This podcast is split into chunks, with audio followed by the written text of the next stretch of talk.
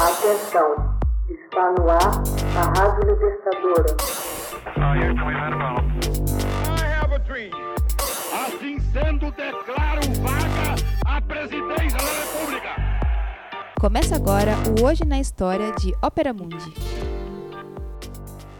Hoje na história, 2 de fevereiro de 962, nasce o Sacro Império Romano Germânico. Em 2 de fevereiro de 962, Otto I o Grande, rei da Germânia, dos francos, dos lombardos e de Pávia, recebeu em Roma a coroa imperial das mãos do Papa João XII. A coroação marcou o nascimento de um poderoso império, conhecido como Sacro Império Romano Germânico, na verdade denominação adotada séculos mais tarde. Otto I confirmou sua supremacia em relação ao pontífice, colocado desde então sob sua tutela. Dali em diante, nenhum outro papa poderia ser eleito sem prestar juramento ao imperador. Em perigo diante das famílias da aristocracia romana, os estados pontifícios precisaram contar com ajuda externa. Otto I da Germânia foi ao socorro em troca de ser coroado imperador dos romanos. Desde então, os estados pontifícios ficaram uma vez mais sob a proteção imperial. Otto I passou a ser o primeiro soberano do império, cujo território abarcava a Germânia e a Itália. Hoje, Alemanha, Itália, Suíça, Áustria, Liechtenstein, República Tcheca, Eslovênia, Holanda, Bélgica e Luxemburgo. Otto I tentou intervir na igreja para controlar os grão-duques, fundou dioceses e abadias, e seus titulares recebiam dele tanto o poder religioso, o anel e a cruz, quanto o político, o báculo, instrumento que simboliza o poder temporal do bispo sobre os fiéis. Nasceu assim um processo de controle da Igreja sobre o poder do Estado, o Césaropapismo. Esses senhores religiosos eram o sustentáculo do império, pois forneciam a maior parte dos guerreiros e dos impostos. As consequências da intervenção política na Igreja não demoraram. Abades e bispos alemães levavam uma vida mundana e influenciaram monges e padres. A devassidão levou o nome de Nicolaísmo, desrespeito aos bons costumes, violação do celibato, vício da bebida e do jogo e o comércio ilícito de bens espirituais. O poder político da Igreja Católica consolidou-se ao longo da Idade Média. Paralelamente, houve o declínio da noção de Estado, trazido pelo fim do Império Romano. No vácuo gerado pela pulverização do poder político, cada vez mais fragmentado pelas relações de vassalagem, a Igreja assumiu um papel centralizador na vida europeia. Um dos fatos que marcaram essa importância católica na vida política foi a coroação de Carlos Magno como imperador no ano de 800. Numa Europa quase integralmente cristã, o título de imperador pressupunha um poder sobre a cristandade. A ideia vigente na época era de que havia um único poder, o poder de Deus, manifestando-se em termos espirituais no papado, que legava ao imperador os assuntos temporais. O poder papal mantinha mais força na região germânica. O título de imperador ali não era dinástico, ou seja, não passava de pai para filho. Os duques da Saxônia, Francônia, Suábia e Baviera elegiam um deles para ocupar o trono. Essa formação monárquica eletiva visava a aliança dos grandes senhores feudais alemães, principalmente em caso de guerra contra invasores. O imperador representava todos, sendo que cada nobre mantinha o poder feudal sobre seus territórios. A configuração do eleitorado variou até o ano de 1356, quando a Bula Dourada fixou os sete eleitores, mantidos até o final do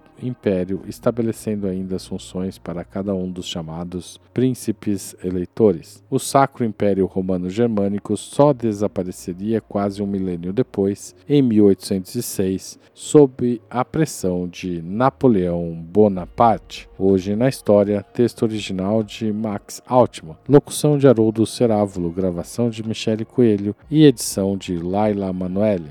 Você já fez uma assinatura solidária de Opera Mundi?